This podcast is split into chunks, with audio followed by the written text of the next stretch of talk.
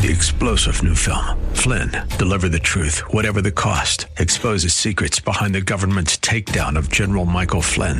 Flynn knew what the intel world had been up to. He ordered the first audit of the use of contractors. This set off alarm bells. He told the truth. He was the most dangerous person for Donald Trump to hire. They had to get rid of Flynn. Flynn, deliver the truth, whatever the cost. Available now. Watch it today. Go to salemnow.com. Salemnow.com. Hello and welcome to the Situation Report today. Very glad to have you with us at this very difficult time in American history. There are a lot of things going on right now, of course. And we're going to talk about some of those things today. This is the show where we give you the information you need to navigate an ever changing culture. My name is Jeremy Stalnecker. I'm here with Chad Robichaux. And we are at one of those moments in time that a lot of folks have been predicting for a long time but kind of hoped it would just never come. But here we are.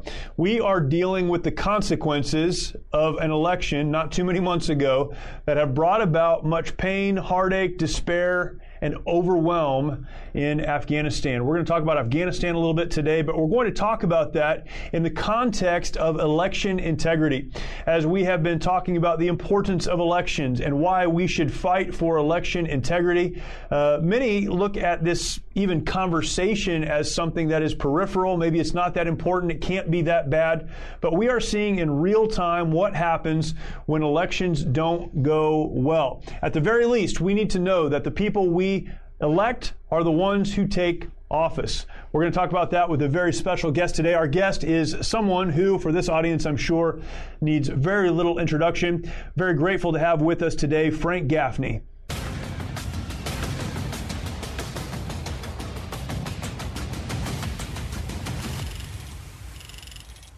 Very grateful to have Frank with us. He is the founder and executive chairman of the Center for Security Policy in Washington, D.C., host of Secure Freedom Radio, a nationally syndicated radio program. He is an author of several books, has served in a number of capacities in the United States government. Frank, thank you so much for joining us. You've been running from one show to another and uh, kind of shoehorned us in here, so really appreciate it. No, I'm delighted to do so. Thank you for having me on. We are going to jump into uh, this conversation and, and, probably different couple different facets of it. But uh, before we do, I, I, would like for you, if you could just take a minute to give kind of your your personal big picture of liberty, the U.S. Constitution, what America is about. If someone Google's your name, um, they'll find out a lot of interesting things have been said about you. and it's not true. You have been a friend to us and, uh, man, stood for liberty. But uh, maybe it would behoove our audience for you to take a minute to just talk about what liberty is, what the Constitution means to you, and why these things are important. Well, thank you for giving me the opportunity to uh, clarify a little bit um, both what I've done, what I believe, and uh, why it's been misrepresented. Right. Um, I had the privilege as a very young man of working for a couple of uh, extraordinary United States senators, a Democrat by the name of Henry Scoop Jackson from Washington State, a Republican by the name of John Tower, the chairman of the Senate Armed Services Committee at the time. Uh, I subsequently worked for President Reagan as uh, acting as an assistant secretary of defense in his Pentagon at the height, arguably, of the Cold War. And from that day to this, I have tried to emulate those remarkable leaders in standing up against totalitarianism, whatever form it takes. And it's taken a couple of different forms over the course of my 40 or so years working in this space. Uh, Soviet communism, of course, uh, was the first order of business uh, early in my career. The totalitarianism known as Sharia, uh, the supremacist jihadist doctrine of authoritative Islam was sort of the uh, the second uh, of these various threats. And most recently, I've been really focused on uh, another that has emerged uh, very, very forcefully of late, and that is Chinese communism. They all have different attributes to some degree, but they all have some things in common, and they pose, most especially, a mortal threat to freedom and to people like us who um, both have had the privilege of living under it and who understand that they seek to deprive us of that freedom and indeed the whole world for that matter. So um, in the course of my championing freedom and trying to stop those who seek to diminish it or take it away from us altogether, um, I've made a few enemies. I think it's fair to say. I've come to believe that I was canceled before canceled was a thing.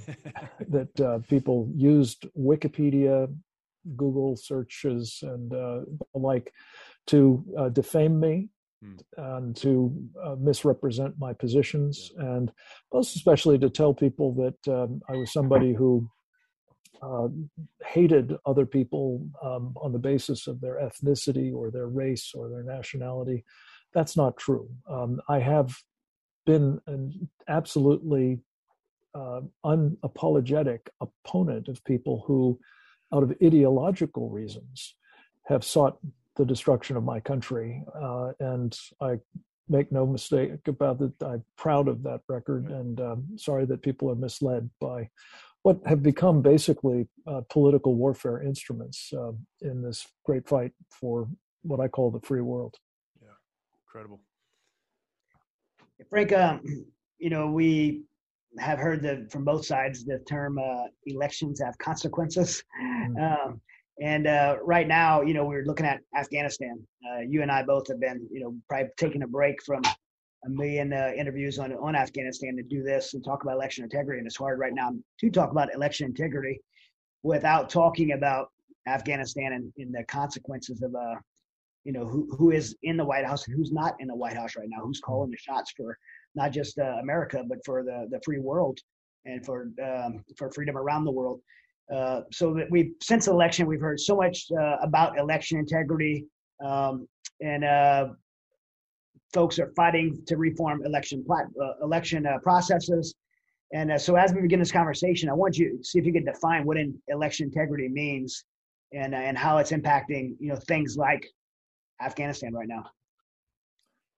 Well, I think very simply put, election integrity is the idea that one person who is actually entitled to vote can have confidence that they cast a ballot and it will be counted, and that the ultimate outcome of the election will reflect nothing but those who similarly were legitimately entitled to vote and who cast one ballot and it's properly counted.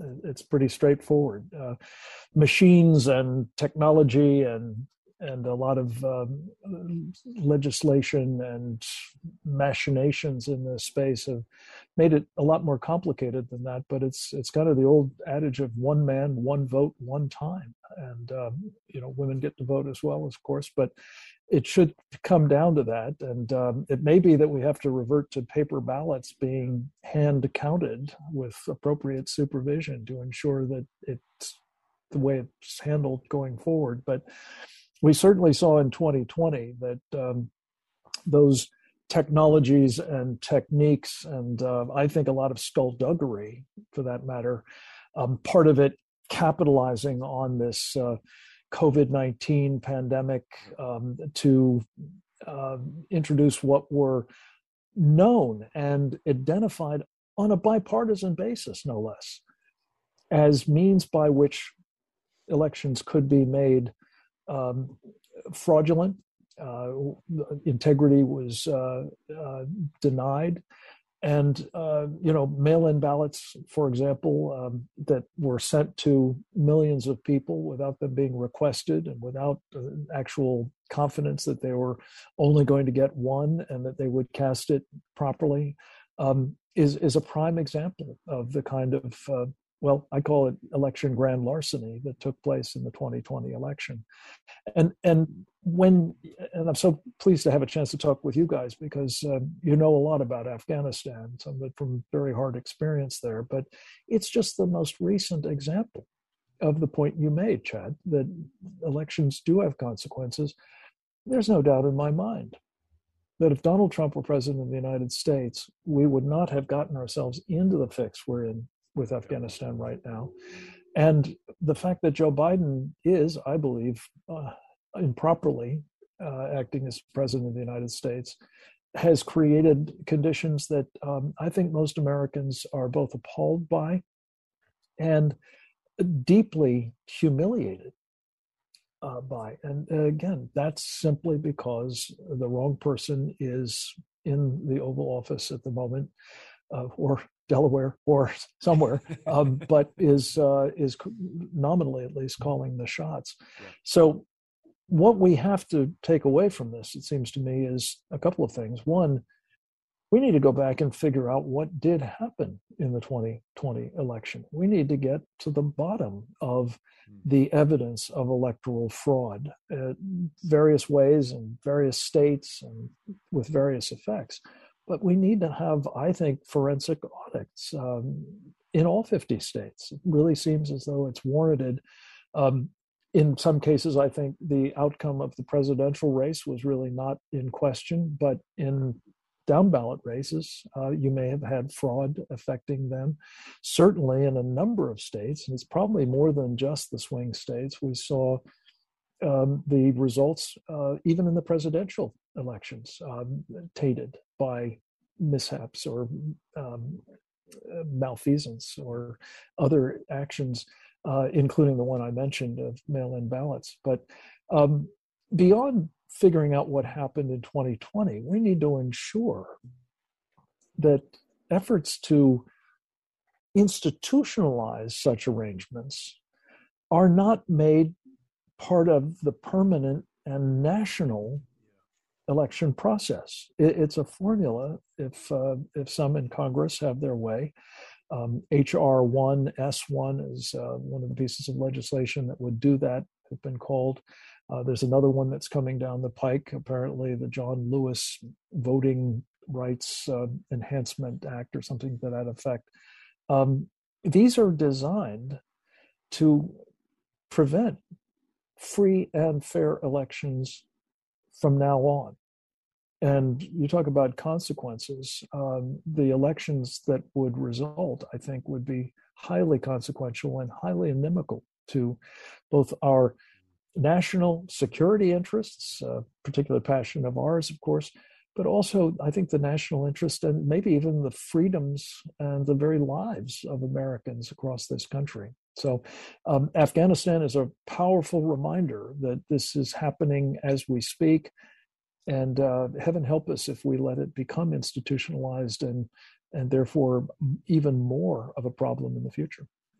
I wanted to take a minute to let our audience know about the work that we do through an incredible veterans nonprofit called the Mighty Oaks Foundation. Many of our nation's warriors struggle with the hardships of military service and reintegration back into civilian life. Often they leave broken homes in their aftermath and comprise one of the most at risk groups for suicide, with over 20 veterans who take their lives every single day. Mighty Oaks tackles this critical issue with our faith based peer to peer resiliency and recovery programs offered at no cost to our honored servicemen and women at beautiful ranches across the United States. Mighty Oaks has one of the highest success rates of any program available anywhere. Visit mightyoaksprograms.org to learn more about how you can make a direct impact in the lives of our servicemen and women to help them find a new life purpose through hope in Christ. Again, that's mightyoaksprograms.org. Witnessing the transformation that these men and women go through is absolutely incredible. There are no words to describe seeing warriors restored to the lives they were created to live, changing their legacies for eternity.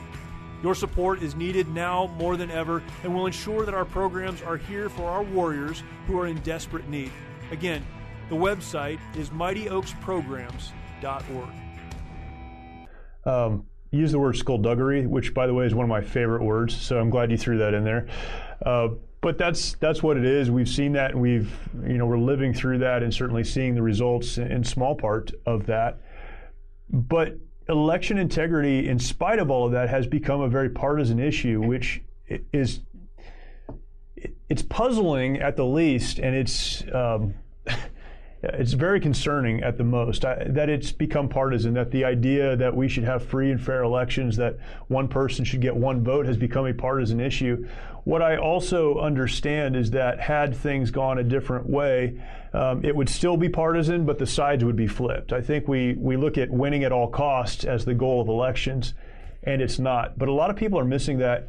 Can you take a second to just articulate why election integrity, uh, forensic audits, recounts, ensuring that things are done right, not allowing some of these other measures to go through, why those things should not be partisan. It has nothing to do with left, right, Democrat, Republican, somewhere in the middle. Um, whether you believe in, you know, transgender rights or you're extremely conservative, none of that should matter when it comes to this issue. Can you can you take a minute to articulate that? I think people just miss that. Well, I'm not sure I can do better than you did. You made a very powerful case for it. I think what we've seen is a degree of bipartisanship on this fundamental point yeah. over a long period of time. I, I mentioned, uh, for example, a study that was done, I think back in 2001, if I'm not mistaken, by then uh, former President uh, Jimmy Carter and uh, the former Secretary of State, among other things, uh, James Baker, uh, one Democrat, one Republican. And the commission that they did on election integrity um, made a number of these points very well and on a bipartisan basis. Uh, specifically, they warned very directly about mail in ballots mm. as a formula for fraud uh, and to be avoided at all costs. Um, we've seen in subsequent years, um, mostly outside of the context of the immediate aftermath of elections, uh, a degree of bipartisanship in principle uh, that elections should be free and fair, they should be transparent, they should be accountable. Um, there should be paper ballots to ensure that even if you're using machines for, uh, you know, uh, the voting or the tabulation of the vote, that there is a backup. But let's face it, I think it's in the nature of uh, competition of any kind, right. in particular the electoral competition, where especially the stakes can be very high, that the loser generally uh, is unhappy with the outcome and will complain about it. But it shouldn't alter the fact that the rules are established under our Constitution. They're supposed to be established by the state legislatures. They should be known. They should be uh, not modified at the last moment in the yeah. run up to the election. Yeah. And even if there are circumstances like uh, a COVID pandemic, you shouldn't adopt practices that are known to be riddled with the potential for fraud. Right. And that's something that I think we we saw a failure of leadership on both sides of the aisle. Uh, Donald Trump certainly was warning about it at the top of his voice for months in the run up to the election and then subsequent to it as well. But it was striking to me that uh, we saw people who knew better, people who had actually themselves warned about the potential for fraud in the 2020 election, to have um, suddenly lost uh, their voices in the aftermath of the election when it came out the way they thought it uh, would have been desirable to have it come out.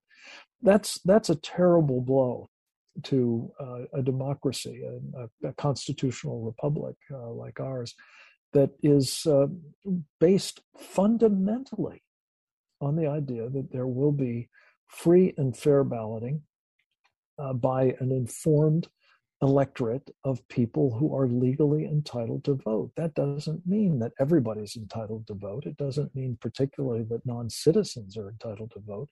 And there shouldn't be any disagreement about that across party lines, it seems to me. Yeah. Yeah. It's great. We're, we're looking at right now, I mean, gas prices, grocery prices, uh, you know, the inflation that has hit our hit our uh, consumer goods market and in, the job our job pool. Uh, we, I mean, we have record high unemployments again. We have uh, we have companies that are going out of business simply because they can't hire employees. Uh, the economy is is is you know tanking again. We're adding more debt faster than we can print it. And uh, and then you know Afghanistan. Go back to Afghanistan. We have 10,000 Americans on the ground right now. I can't even, for my mind right now, you can't even fathom that we have 10,000 American citizens under Taliban control, and we're not doing anything about going getting them. I mean, for my, I'll digress and say my background in the military. If we have one American who's in harm's way, we will scorch the earth to go get them and use every asset and resource the United States military has to do that. We have 10,000 right now, and we have a, a White House that's not even responding uh, to even address that issue. And uh, so I think I just answered my question because my question was, uh, what are the stakes if we can get elections right? Well, again, this is just one example, and I know it's on your heart, um, given your distinguished service to our country in uniform. It's on mine too. I didn't serve in uniform, but I, I had the privilege of serving, as I mentioned, in the civilian side of the Pentagon, and it just breaks my heart to see what's being done to our military as well as to our national honor. And here's the real kicker, unfortunately. I fear that this, whether it was by design or it just has worked out this way, and we may know more about that question in the near future.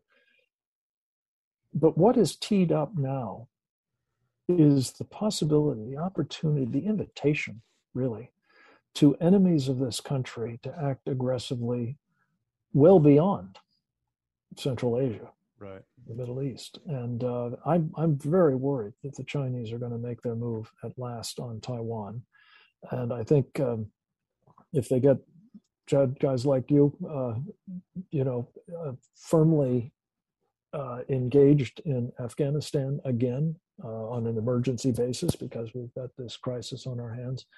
Um, that just means that the opportunities for them to engage successfully in military action against Taiwan are, are that much higher. I mean, a, another example of this, of course, is uh, once Joe Biden decided he was going to take the U.S. forces out, um, you know, our air power in theater was greatly diminished. So the one aircraft carrier we had in the whole Western Pacific is now, you know, trying to provide some kind of support to uh, uh, Afghanistan. I mean, these are the sorts of things that I have the feeling are not an accident, comrade, as the uh, Soviet communists like to say.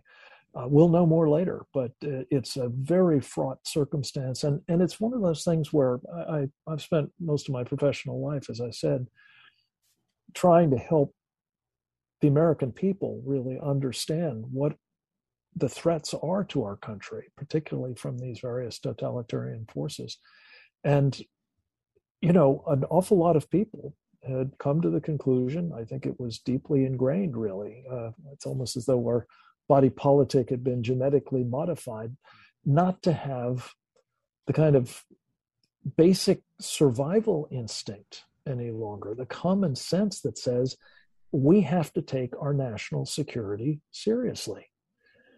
And we spend most of our time thinking about, well, these domestic problems or, or some other set of them, and not about enemies, foreign and domestic, which we all took an oath of office to protect our country and our Constitution against. And when you look at that in the context, just, just the crucible of Afghanistan at the moment, how much would all of us give to be back just a couple of weeks ago? before all of this had eventuated. And we haven't seen anything yet. I mean, I'm seeing videos, I'm sure you are too, of women being shot on the street because they didn't have a man with them or they didn't have the right dress on or whatever.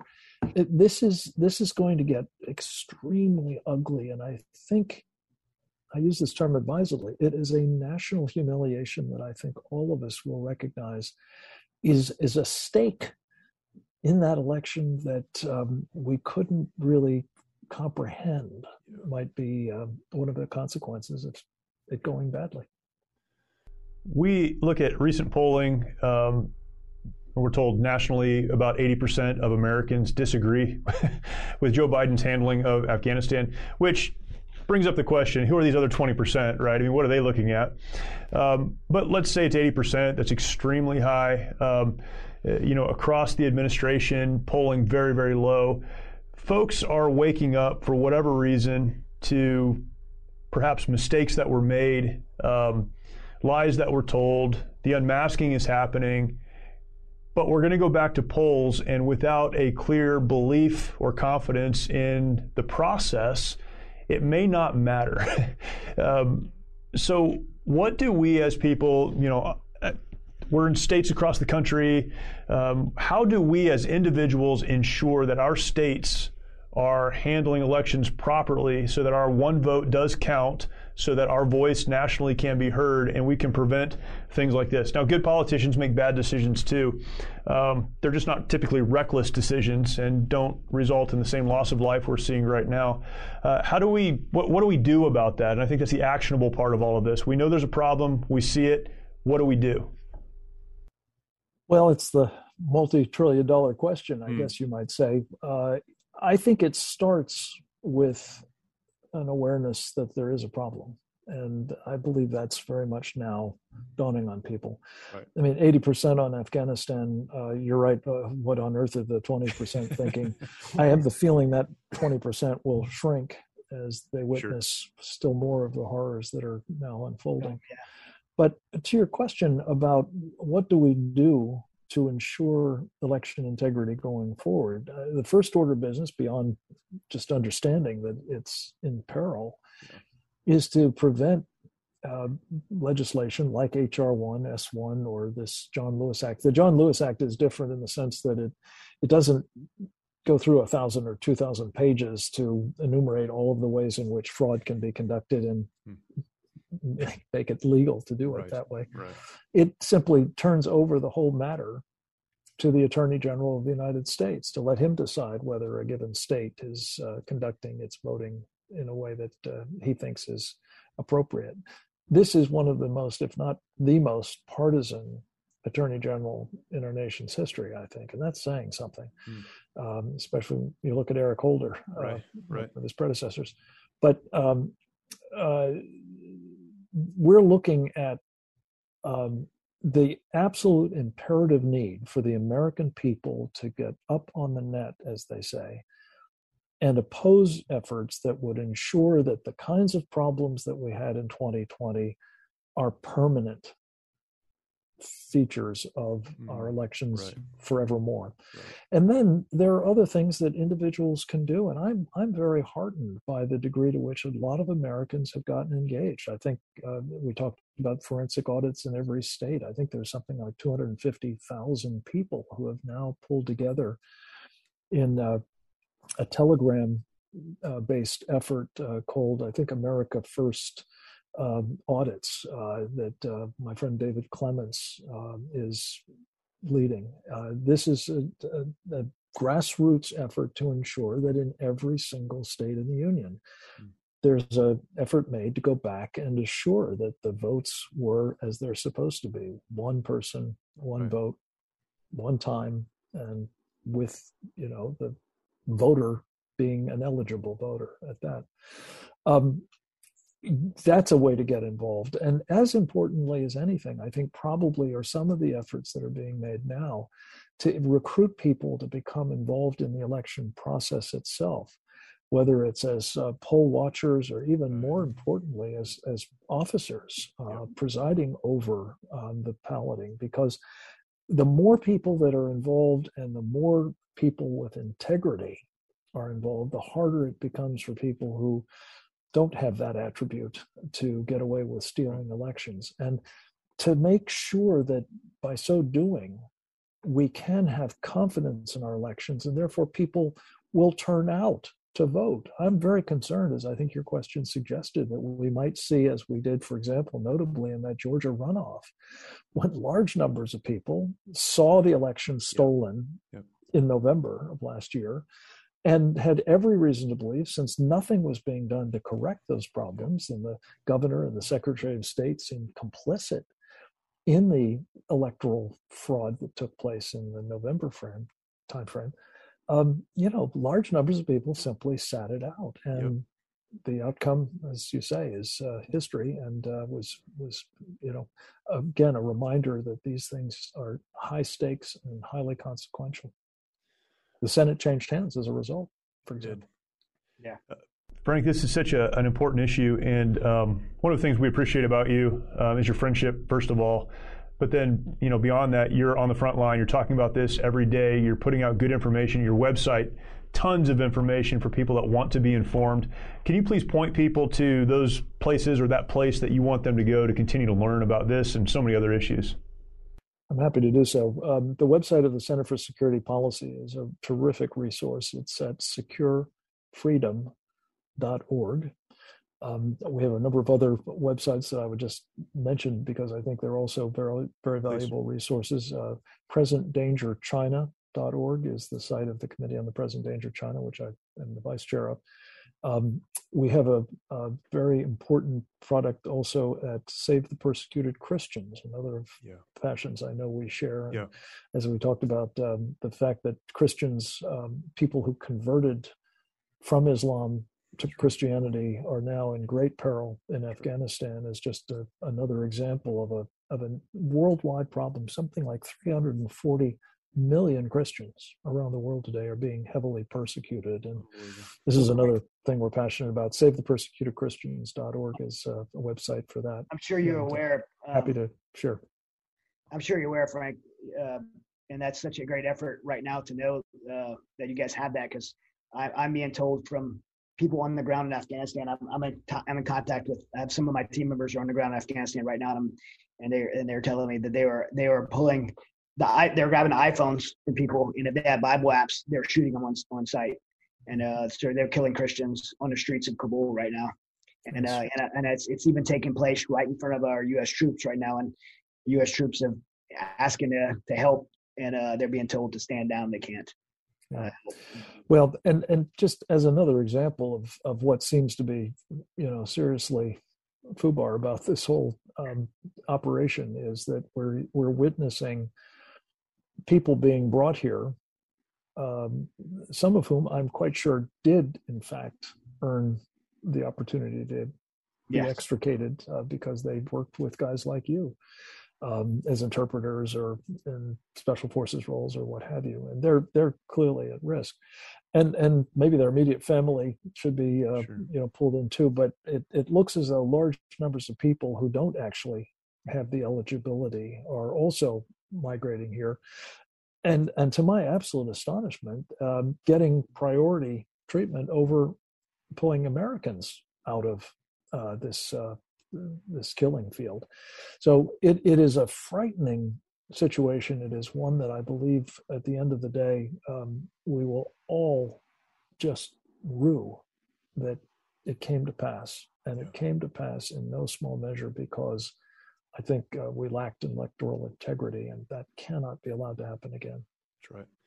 Frank Gaffney, thank you so much. Really appreciate the conversation. Appreciate what you're doing, and uh, we'll put links and everything else to those sites and uh, the work that you do out for our audience. But uh, could, appreciate could, it. Could I just say one word before Please do? Because I, I, I just want to say thank you for what you guys do. Um, yes, sir. Mighty Oaks Foundation is one terrific organization. I'm so proud of uh, being one of your uh, fans and uh, the chance to work to promote the work you do. It's so needed. Uh, if ever it were um, uh, in question, I think what you are pointing out in terms of the impact that Afghanistan and this uh, this terrible betrayal, really, of yeah. the service and sacrifice of so many of you guys uh, is just adding urgency to the work that you do to try to prevent suicides and deal with PTSD and so on. So I'm proud to be a champion for you and um, always happy to help in any way I can. Thank you, Frank. Thank you. We'll talk again soon. An incredible conversation, as always, with Frank Gaffney, uh, an American patriot, someone who understands liberty, understands the Constitution, and has devoted, as he mentioned, his life to standing in the way of those who would seek to impinge on our liberty and our freedoms as Americans. Thankful for his insight and uh, so clear on these issues.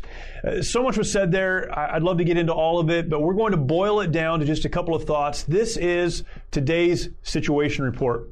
Uh, number one, when we talk about election integ- integrity, it's really not complicated. Frank mentioned this. Election integrity is simply the understanding that each citizen of the United States who is eligible per our Constitution to vote gets one vote, and that that vote counts, and that the most votes for the candidate is the one who will be elected. It is understanding when you go to the ballot box that your vote matters. Election integrity, very simple concept, but one that needs to be upheld because there are many devices and many people right now, many policies being put in place that would undermine that very simple concept of one person, one vote. Uh, we see, second, as we talk about our situation report, boiling all of this down, that elections do indeed have consequences. Therefore, election integrity is something that should not be a partisan issue. This isn't about left or right. This isn't about conservative or liberal. This is about each American having the opportunity to elect the people to lead us that we, we really want to lead us. And what we find is that if the wrong people are in charge, very difficult things happen, things that have dire consequences to folks we may never meet in this case in Afghanistan, but certainly national policy will impact all of us because of who is elected to office. Uh, finally, we consider our last point in this situation report, uh, one that you hear coming up often in this show. We need to do everything that we can as individuals to ensure whether it is uh, by making our voice heard to our local elected officials, by getting involved in the electoral process, uh, standing there and helping to count and receive ballots. Whatever the case, we need to be involved so that we can personally ensure that, at least in our little corner of the world, the election has integrity. That one vote counts from one person toward the end that we collectively as a nation desire.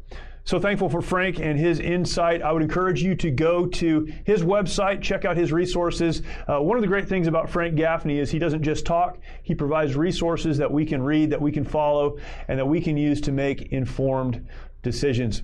Great to have you with us today. Thank you for joining us. Look forward to talking to you next week.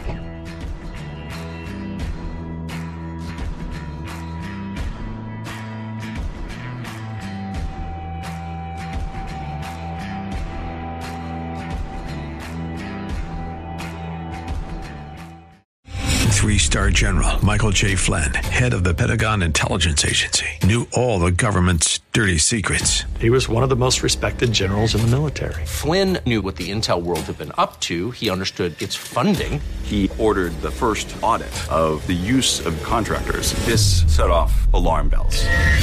The explosive new documentary, Flynn, Deliver the Truth, Whatever the Cost, uncovers the facts behind this scandal. Flynn told the truth. He was the most dangerous person for Donald Trump to hire. I find out the worst enemy that I'm going to face in my life is right here in America. They took my assessment and they wanted me to change it. And I was like, I'm not changing it. They had to get rid of Flynn with in depth interviews, archival footage, and never before seen personal records of the man behind the headlines. I just felt like I was drowning. Flynn, deliver the truth, whatever the cost. Available now. Watch it today. Go to salemnow.com. Salemnow.com.